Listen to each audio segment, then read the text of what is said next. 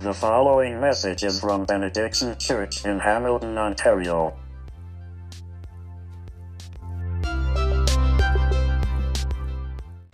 It's, uh, it's this evangelistic play that shows these various scenes about people who, who, live in different, uh, who live in different ways and they die and they wake up in heaven face to face with an angel and the angel is in front of the, has the book of life. And everybody who wakes up in heaven, hopefully their name is written in the book. And the, and the angel either sends them off to this part of the stage that's decorated to look like hell with flames and this person in black tights who drags people off, or points to the other side of the stage with this big gate with tinsel and garland, and this person comes out dressed as Jesus who welcomes them up into, into heaven. Um, and I had a very negative reaction to it. And I considered showing you a, a video clip, but I'm, I'm, not going to. I'll just say that it's on YouTube if you want to check it out. And, uh, but there are all these scenes. One of the scenes is of a little girl and her mother. And the, the little girl is a devoted Christian. She loves going to church, and the mother would drive her to church, but the mom was too busy to go to church herself. And um, the skit makes it clear that mom is a good person. She uh, is very generous with charities. She gives a lot of her time to charities, and uh, um, and she's even interested in Jesus, but she never sort of took the time to pray a prayer to receive Jesus into her heart. So suddenly they die, as everybody in the, in the play does, and they find themselves face to face with the angel. And um, so they wake up in heaven, and, the, and, and so the mom, when she realizes what's going on, she gets really upset, and she begs the angel, Please, please, tell me that my name is written in your book. The angel shakes her head, and she, the, you see these two angels who are standing on either side of the gate, and they, they cross their swords in front of the gate, and then these demon characters dressed in black tights and face paint come and they start laughing, and they come and grab the mother and drag her across the stage and uh, she's screaming and, and saying, No, please, please, tell me, Jesus, it's not too late. Tell me it's not too late. I believe, I believe. Tell me it's not too late. And she's dragged off into the part of the stage that looks like, like hell. While the daughter watches the whole thing and screams, Mommy, Mommy, please don't leave me. No, I need my mommy. Mommy, don't leave me. And, and begging, Please don't take my mom away. Don't take my mom away. And she collapses to the stage. Five seconds later, the gate opens and out comes the Jesus character. The girl stops crying, hugs Jesus, and the two of them go up into, uh, into heaven uh, together. And, um, and she, as though like she forgets everything that had, had just happened. And so again, that had a, I had a very negative reaction to that before I was a, before I was a Christian. What, what upset me wasn't that God wasn't the idea that God judges people. Even back then, I, I believed that that is God's right. What upset me was that Christians think that this is what they need to do in order to get me to follow Jesus. Like poor little Jesus doesn't deserve my love and doesn't deserve my obedience on his own. He's got to threaten me with eternal uh, fire and punishment in order to, to, in order to you know, persuade me to believe in him. And that kept me away from the faith for a long time. And it actually keeps a lot of people away from the Christian faith. In fact, I still react when I, this week I showed my kids some a few scenes from the play and we talked about it, and um, and I realized I still have a reaction to it. And I was thinking, like today, I have a better sort of sense of why I react this way. And it's possible that I'm just too defensive about this. It's possible that I'm projecting, but I do think there are a few things. One, um, one problem I have is that I think it actually twists some important parts of God's word. I think it takes some of Jesus' warnings that he had that he said in a very specific context with very specific goals to very specific people, and it weaponizes those warnings. And that, I think that that's a problem. I also think it's really lazy. You know, I think it's lazy. I think that lots of people, especially children, are going to see a play like this and they're going to get really scared. And they're going to ask Jesus into their hearts, not because they believe that he's good, but because, because they're so afraid of going to hell. And I think that that's lazy and it's cheap, and God deserves better. Okay? But another reason why I, I, I, realize it sort of upsets me is because I know that it just doesn't last. I know lots of people who were sort of converted under that kind of teaching, and it, it's, and it just doesn't, it doesn't last. In fact, God's word says there is no fear in love, but perfect love casts out fear. Fear has to do with punishment, and whoever fears hasn't been perfected in love. In other words, the fear, the fear of hell, the fear of going to hell and being punished forever, that is not the same as loving God. And somebody who's converted by this kind of turn or burn preaching that might last for a while there, but they've probably become a follower of Jesus. They've probably believed, if they have, they've probably believed for the, for the wrong reasons. And that's really important. That's worth holding on to. Now, just so you know, that's not a new approach to evangelism. And you don't have to spend much time in the Middle Ages art in order to see that long time ago, priests and bishops knew that they could scare people into church with images like this. And this is literally one of dozens that I could have shown you, and this is one of the tamer ones, where you have scary devil looking creatures dancing around in flames while people suffer and are being stabbed by pitchforks and stuff. Now, God doesn't want us to say yes to Jesus because of this. Okay? This isn't what we're meant to do with the warnings that Jesus gives us in Scripture. I think that this is a distortion. And as we're going to see today, uh, the Apostles' Creed gives us uh, something very different. In fact, it can guard us from these things. Today is an exciting day because we're wrapping up. This is the sort of the culminating study of our study of the Apostles' Creed. This is our seventh and final message in the series. And um, uh, and at the end, you know, at the end of the, the service, just as usual, like you see, there's a phone number on the bottom of the screen. You're invited as we go along. If you have questions that come up, um, feel free to text those in. I will not name you if you're in my contacts, but uh, if we have time at the end of the service, I'll do my best to answer those questions. Um, but today, where we're, what we're asking is, where is all of this going? Like, what is it? What is it that happens when we die if we're followers of Jesus, or, or if we're not? And then after that, what is there to look forward to? And we're going to see the, the creed uh, doesn't actually say anything about heaven and hell, but it does point us to these two really big important ideas the resurrection of the body and life everlasting. Okay? The resurrection of the body and life everlasting. And to make this clear, what I do is I want to go back to Scripture, back before the days of turn or burn preaching, um, and see what the Bible says, first of all, about God's judgment. All right, we're going to spend some time talking about God's judgment. And there we have, in Scripture, we have word pictures of God's judgment. Like when Jesus was speaking to people, when he's particularly when he's speaking to believers who had become corrupt or who had become uh, hypocritical or greedy or self righteous, he warned them with really horrible word pictures about what God's judgment was going to be like. And there's lots of these different word pictures. One of them is a blazing furnace. Another one is darkness, outer darkness. It's like being excluded from a party or being like there's like this banquet going on inside and you're not welcome. You're stuck in this outer darkness. Another one is a pit or an abyss where you land and you're falling forever and ever and ever. Another one is eternal fire, eternal punishment. Like it, the, the idea there that it's everlasting, it's long, that there's no escape from it.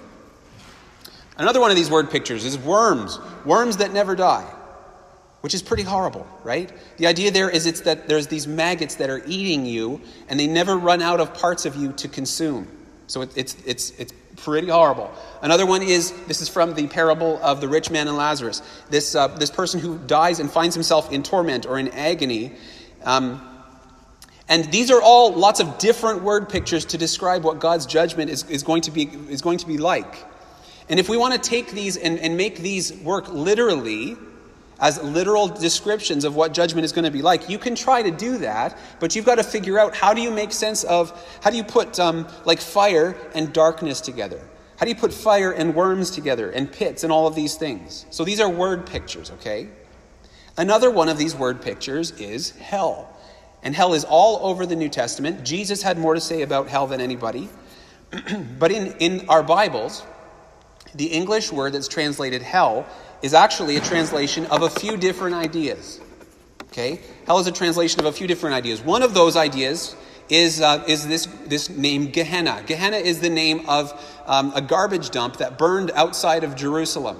It was a horrible place, disgusting place, and Jesus uses that one a lot in the New Testament, in, in the Greek written, uh, in the, in, like in the written Greek of the New Testament, and we've translated that in our English, to, and we've called that hell. Another word that's translated hell is the word Hades.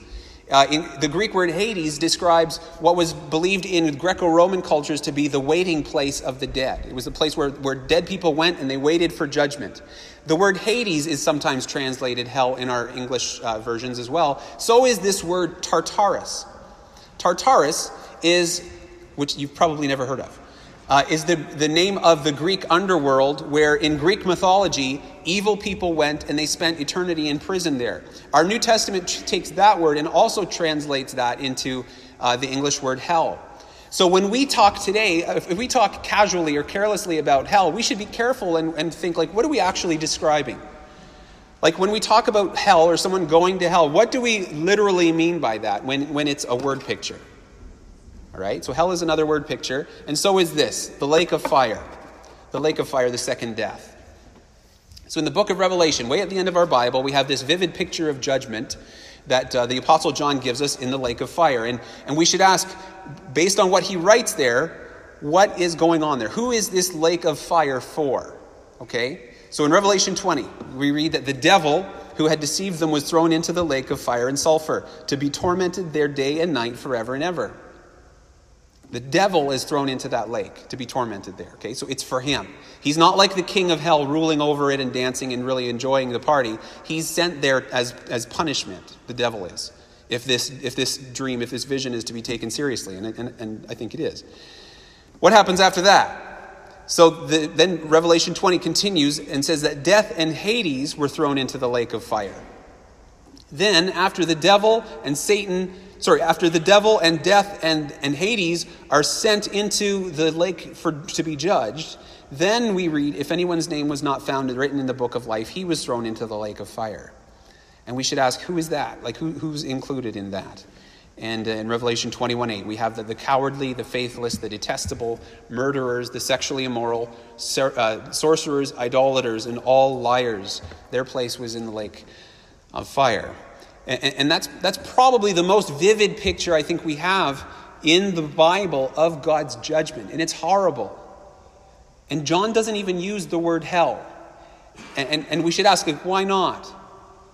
And I think it, seem, it seems to me that, that um, we are not meant to understand precisely what God's judgment is going to look like. It's just too, it's, it's too horrible. Right? And, and, um, and it seems that right from death, though, there is this separation between God and all those who have rejected his love, all those who have gone their own way.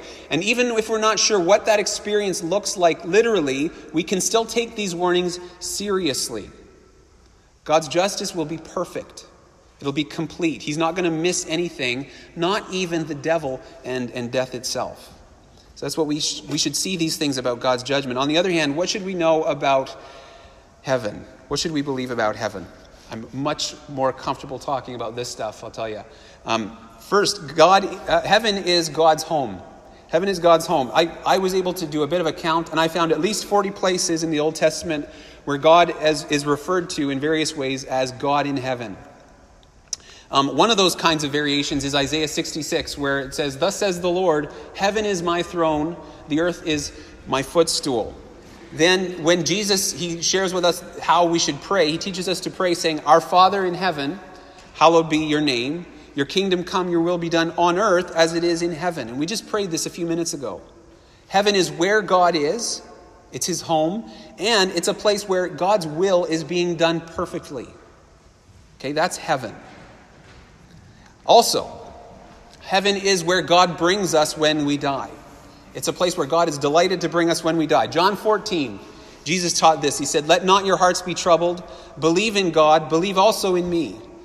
In my Father's house are many rooms, and if I go and prepare a place for you, I will come again and will take you to myself, that where I am, you may be also.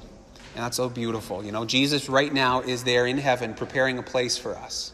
Okay? Um, the Apostle Paul in Philippians 1 he gives us a sense of what he believed waited for him immediately after death. He says, Christ is going to be honored in my body, whether by life or by death. For to me, to live is Christ, and to die is gain. My desire is to depart and be with Christ, for that is far better. Like if he dies immediately, that's it's it's gain. It's um, he gets to be with Christ. To die is gain. He gets to be with Christ because it's he, like dying is gain because he gets immediately to go and be with, uh, with Jesus. One more, Luke 23. This is this beautiful scene uh, where Jesus is hanging on the cross and having a conversation with another thief beside him.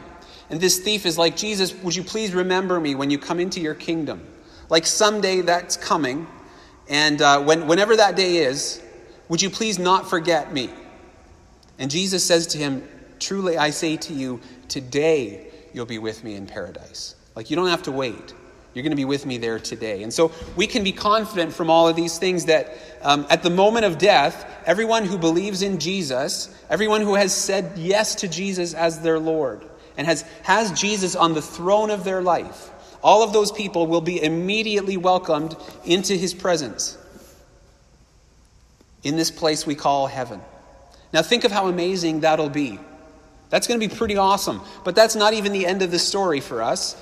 Um, because the creed, if you remember, the creed doesn't say anything about heaven and hell, but the creed goes on and it wants us to keep track of this, this idea of the resurrection of the body and life everlasting.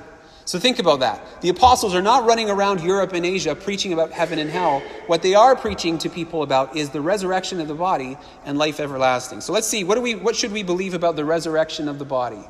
What do we mean when we say we believe in the resurrection of the body? There's a few things I want to share here. First, this is from Romans 6. This is a beautiful promise. If we've been united with him in a death like his, like Jesus, who actually died, and we will, we shall certainly be united with him in a resurrection like his. So there's a resurrection that's coming, and, that's, and, and we will experience that uh, as well. 1 Thessalonians 4, the Apostle Paul writes uh, what is basically sort of a sneak preview of the resurrection that's in store for us. All right?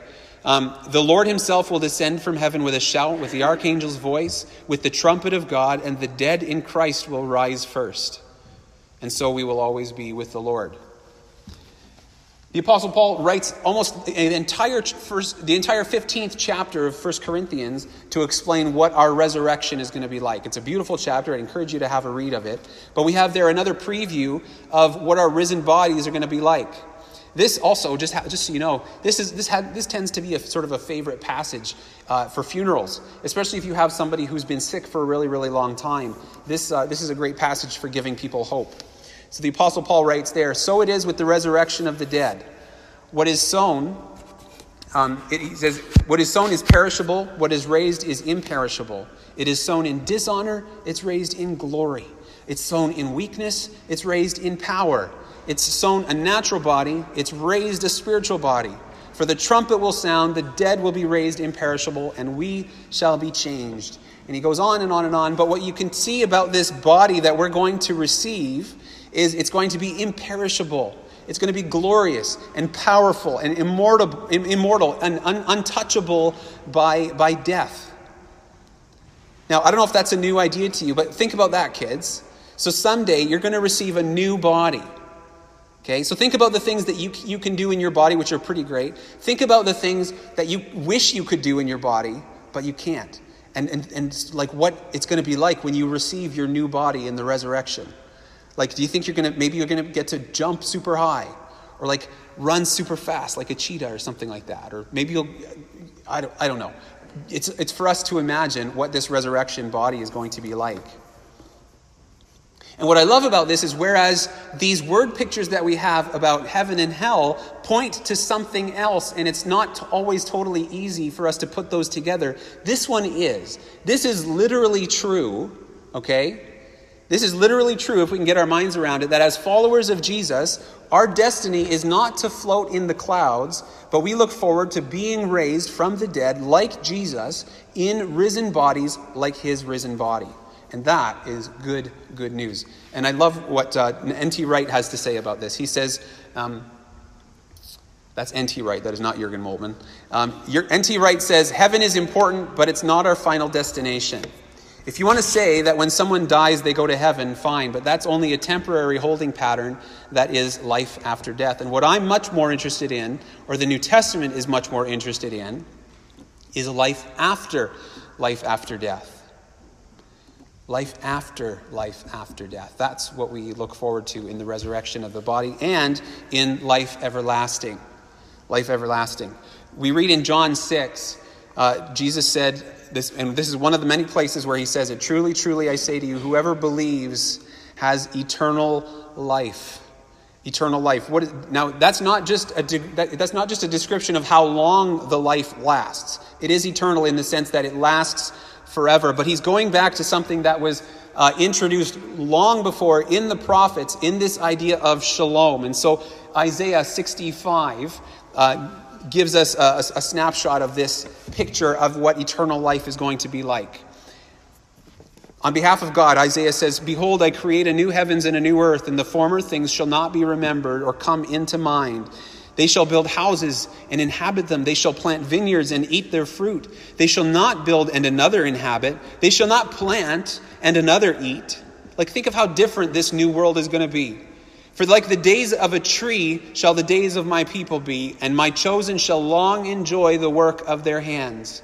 The wolf and the lamb shall graze together. The lion shall eat straw like the ox. Dust shall be the serpent's food. They shall not hurt or destroy in all my holy mountain, says the Lord. Man, I can't wait for that. This is a picture of a, a new world of, of, of a new, where there's a new reality of flourishing, of blessing, of peace and freedom and equality. And there's no more competition for us to, to have what we need. Everybody has what we need. The Hebrew word that captures all of this, that describes the, the, the Hebrew sort of hope, uh, is shalom. We looked, the people, God's people have always looked forward to the day of shalom that was coming when Messiah would come. He was going to bring shalom, and, and Isaiah gives us a, a glimpse of that. And so, whereas shalom is introduced way back in the prophets, we have a preview of it being fulfilled at the end of the Bible in the book of Revelation, which, um, which Elizabeth read for us uh, earlier. The Apostle John has this beautiful vision of what was coming, the fulfillment of shalom. I saw a new heaven and a new earth, for the first heaven and the first earth had passed away, the sea was no more that chaotic sea where there are sea monsters and you, there are shipwrecks and you can get hurt in there because it's so deep and nobody knows what's going on. It's no more. And I saw the holy city, New Jerusalem, coming down out of heaven from God, prepared as a bride adorned for her husband. And I heard a loud voice from the throne saying, Behold, the dwelling place of God is with man. He will dwell with them, and they will be his people, and God himself will be with them as their God. He will wipe away every tear from their eyes. Death shall be no more, neither shall there be any mourning, nor crying, nor pain anymore, for the former things have passed away. And so someday there will be perfect shalom on earth. When Christ comes and his kingdom comes, the world will be put right. No more death, no more disease, no more grief or crying or pain. And that is the full and final expression of God's kingdom. When we say God's kingdom come, that's what we look forward to. It's Earth 2.0. And this is amazing. It's amazing. God wants you to know your destiny what we look forward to isn't mainly being reunited with our dead loved ones, although that's good. Our destiny isn't mainly to be uh, free from sickness, although that also is very good. But if that's what we look forward to, and we don't care whether or not God Himself is there, we would be miserable in God's kingdom. Okay? Our hope, our destiny is that we get to be with God in person, in risen bodies, doing life together in His new world forever. In shalom, the way we were meant to all along. And when I hear that, man, it blows my mind. And I'm like, what else do we need? Like, what else do we need to hear? How could that not be enough? If that's not enough, what is? God presents this reunion of heaven and earth like, like a wedding. And I want us to think about that for a minute. Um, uh, we're coming up on uh, 19 years now since I, I, proposed to Heather. 19 years ago, I proposed to her this month. Um, and if you don't know the story, she'll tell you it someday. She might tell it a little differently than I will right now. Um, but I'll say this we went on a date to Eastside Mario's. Um, we were both finishing university at Guelph. Uh, I had spoken to her parents and gotten permission, and um, I had bought her a ring on credit. Um, so we went out to dinner, Eastside Mario's. We had a, a, an inexpensive dinner, and I think Heather knew that something was up because she was she she has told me since that I was a little quieter than than usual, um, and also because she had gotten a whole bunch of calls that day on her landline from people who left messages or called her just to tell her that they think Mike is a super guy like five or six different people called and said, like, you know, that Mike, he's just a super guy. And I might have had something to do with that. Um, but at the end of the night, we walked back to the university center from our date at Eastside Mario's, and we sat down at this table that I had had some friends prepare for us. And I sat her down, and we, we, uh, we had a great conversation, and, and that's where I asked her if she would marry me. And obviously, she said yes, and here we are. Now, I want you to imagine, though, suppose, suppose as I'm proposing marriage to Heather, Suppose I said to her, Now, before you give me your answer, I want you to think about this seriously. I want you to understand that if you don't say yes, I'm going to throw you into a pit in the deepest, darkest dungeon forever where you will be tormented if you don't say yes. Well, of course, like, I should not need to threaten her with punishment, right? Like, we would call that an abusive relationship. We would, we would want her to take, we would want her to run from a person like that, right? On the other hand, I want you to think imagine if Heather, receiving my proposal of marriage, if she had said, well, maybe, just, but promise me that if I say yes, promise me that I get the biggest house, promise me that I get the three car garage, the hot tub, the fastest cars, the finest clothes, and on and on and on. If she were to, if she were to demand that in addition to getting to spend you know, marriage with me, I'd be like, like wait, what? Because that's not what marriage is. It's not that those things are bad. It's that if she says yes, we want it to be for the right reasons, right? And in the same way, if a person, if we, as we share Jesus with others, we want them to say yes to Jesus for the right reasons. We want them to trust him and to, to love him for the right reasons. And just so you know, there are lots of people that you and I know in this city and elsewhere who learned to see Jesus as their insurance policy. Right? They, they came to see Jesus as their escape from hell and not as their beloved, not as their hero, not as their savior, not as their friend. And he is all of these things. And I really believe as a church, we should grieve that. That should make us that should make us sad. I want us to I want to be really clear. There are two problems around us. One of those problems is, is unbelief, but another problem is wrong belief. Okay? It's a problem that there are people who don't believe, who, who don't know Jesus, and that's causing them to make all kinds of destructive choices with their life. That is, we should, we grieve that. Okay? But we also grieve that there are people out there who only ever learned to be terrified of God. The people who, who we, we, we, grieve that the only thing that they understand today about the Christian faith is that if they don't clean up their act, they're going to burn forever in hell. Doesn't that grieve your heart? That grieves me. It really makes me sad. We want it to be in Hamilton as it is in heaven. And that's going to be when people see and hear and experience that God is good, that He loves them, that He's crazy about them, that He's done everything that needed to happen so that we can experience Him and see Him as good. And we get to join Him in that mission. We get to join Him in that mission of making Him known so that other people can see um, how good He is. Now, I want to say a word to the kids as I, as I close here. Kids, especially my kids. I know we talk about this, but this is really important. We do want you to believe. Okay? We want you to believe in Jesus. We want you to follow Jesus your whole life long. But we don't want you to do that just to make your moms and dads happy. All right? We want you to follow Jesus not because you're scared that he's going to punish you if you don't. We want you to follow Jesus because he loves you so much and he is so good. We want you to follow Jesus because he's better than anything else that the world has to offer. I really believe that. And the same goes for you, grown ups, okay? That's why we want to follow him. And, and, and um, uh, last story I, I, I did an interview recently with a young man who was interviewing for a pastor job in our denomination. This is one of the ways that I sometimes serve the AGC. Um, it was a young man just at a seminary who was um, a little too self assured, so in the interview, I went a little bit off script. And I asked him this question. And um, it, it was like this I asked, Suppose it turned out that we've misunderstood what the Bible teaches about God's judgment. Suppose we've misunderstood that. Suppose it turns out that there isn't a hell and that Jesus is going to save everyone in the end. What would that change for you?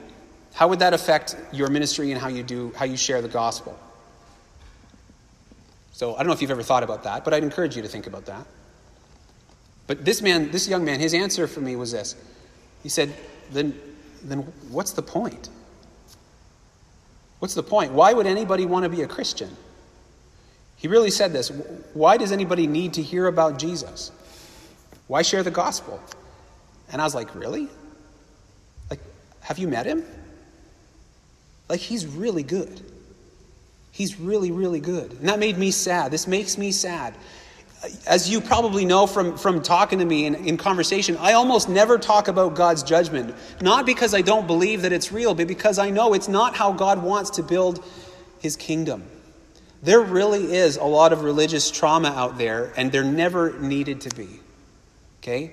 God will build his kingdom. He's going to judge perfectly. He's going to right every wrong, and we can trust him for that. And we get to be delighted with him forever. We can be delighted with him forever, and so are the friends of yours who are waiting to hear about Jesus. They can get to, they can be delighted with, with the Lord in his kingdom forever as well. And I really believe, I really believe that we're going to be surprised to see who is included when that kingdom comes. So I love thinking about the resurrection of the body and life everlasting. I've loved this study that we've been on about the Apostles' Creed, um, the whole thing, but especially this conclusion. And as we wrap up the series this morning, I want to just share a few questions with you um, that you can take home, and I'll put them up here on the screen. So, first question is this Did you start following Jesus for the right reasons? Did you start, did you start following Jesus for the right reasons? Or, or will you? If you didn't, will you start following him for the right reasons? Second, how has this study of the, of the creed challenged or is it, how, how has it changed what you believe? Third question um, If you could rewrite the Apostles' Creed today, would you leave it as it is or would you improve it? If you could rewrite it, would you leave it? Would you try to do something to improve it? And then finally, what are some possibly bad ideas, perhaps towards God or towards others? that God may be asking you to lay down? And, and what are some new truths God is asking you to pick up? Thank you for listening.